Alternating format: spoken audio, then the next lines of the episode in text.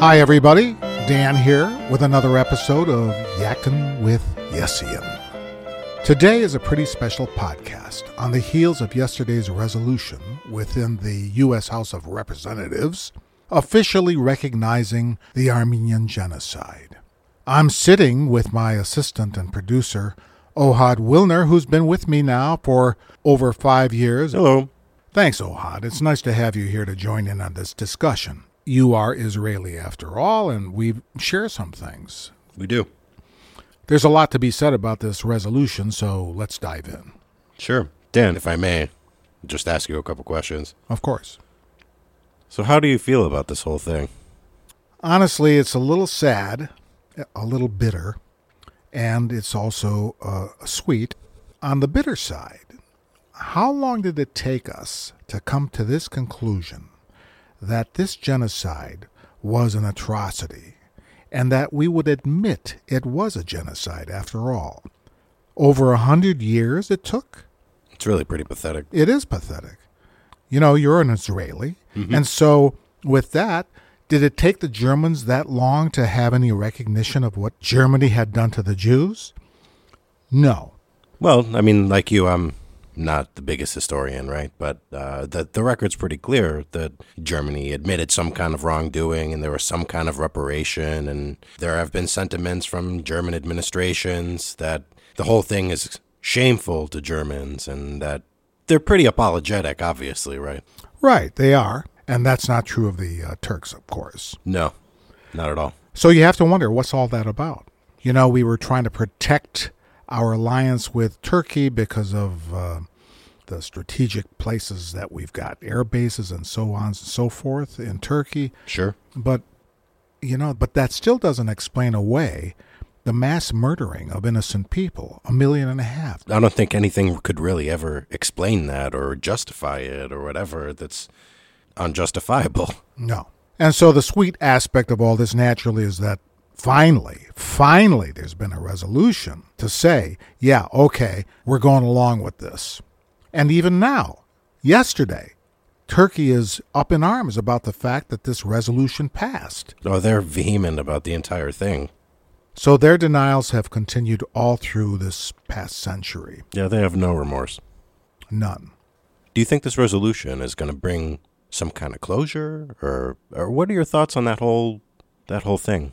For the Armenians that are part of the diaspora, those Armenians that do not live in Armenia, those Armenians that live all over the rest of the world, it may bring some closure. I'm still a little concerned about what closure means and how that affects us. Because what are you happy about this now, that uh, there's closure? How are we supposed to feel about closure? If somebody puts a bullet in your heart, then you're going to get closure by having them apologize for what they did if you lived long enough to be able to sustain the injury? I'm not really sure. Uh, I kind of agree with you on the sentiment. I'm not really sure what closure even really is or what it brings to people. I know that people often seek the feeling of closure with, you know, the passing of loved ones and traumas. and But is it ever really achieved? Is it is it a real thing? I'm not sure, but I'm certain of one thing. You know, when I was in Armenia, I had talked to uh, our driver, Aram, and I asked him, uh, how do you feel about this business of me actually creating this documentary film discussing the Armenian genocide? His comment was really no comment. He was concerned that we might be riling up the Turks across the border because, after all, Armenia is landlocked. Right. And there was a concern from him that if the pot is stirred, that uh, it could resurrect some kind of a conflict again. He didn't want to go there. Well, in, in that regard, I think uh, your people and my people have a lot in common. Uh, Israel, like Armenia, is surrounded by hostile entities. Right. That have vested interest in the elimination of uh, said countries. The other problem I might have is that this resolution seems to be guided by the internal politics of the United States. I was going to ask how you felt about the motives behind the resolution. Well, if you take it across party lines, you have the Democrats who were very, very much in favor of the resolution and the Republicans not as much. We have to ask ourselves, well, why? Why did that happen that way? Was it opposition to this particular president who decided to withdraw all of our men from that area, with the Kurds being left exposed and uh, hunted down by the Turks? Any way you look at it, it's not good. Yeah. And and so I, I just don't know how to react to all of that. Did it take that? Did it take this political environment to create this kind of a soup with a House of Representatives?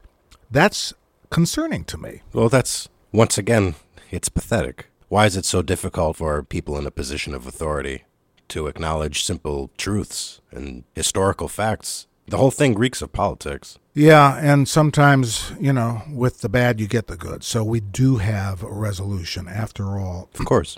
And um, this is this is what the Armenians, including myself as an Armenian, have been seeking all these years. Um, I can only hope that this recognition moves across other nationalities. I'm not so concerned about historical dates and people involved with this power mongering that goes on in our country and in countries across the world. I mean, we have to look at this and say to ourselves, is that what this is? So history will repeat itself in some way, shape, or form? And shouldn't we think to ourselves that this repetition of history is going to create a continued madness where people are not able to live peacefully in some kind of spirit of freedom? What do you think it'll take to right the wrongs? I mean, do you need a statement from the president of the United States? Do you need something from the U N? Do you need a retraction from Turkey? I mean, can all these, of the above. I mean, can these wrongs even be corrected? All of the above.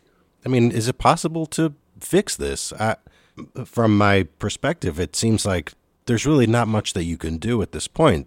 My brother will often say, why should I be interested in history? After all, it's just a succession of soap opera that people are entertained by. Now, historians will take a look at that and say, oh my gosh, that's blasphemy. But if you really think about it, what is history supposed to teach us? Well, are we learning anything? I think is is the big question, because most of us go to school. We have to attend history classes at some point in our studies, you know. Mm-hmm. And uh, I don't think humanity learns that much from history, unfortunately. Well, I'm inclined to agree with you, Ohad. Um, it's it's unfortunate. It's it's truly sad. I've been accused with the idea that my glass of water is always half empty, and um, you know. That doesn't feel good to think about that. And so while that might be truthful in some aspects, I also still maintain some kind of optimism that uh, things will get better. Really, without hope, where can you go? Yeah. There's nothing to do after that. So it's got to be half full. Not all the time, but enough of the times where it's worth living. It's worth a life. And that's that's the whole thing.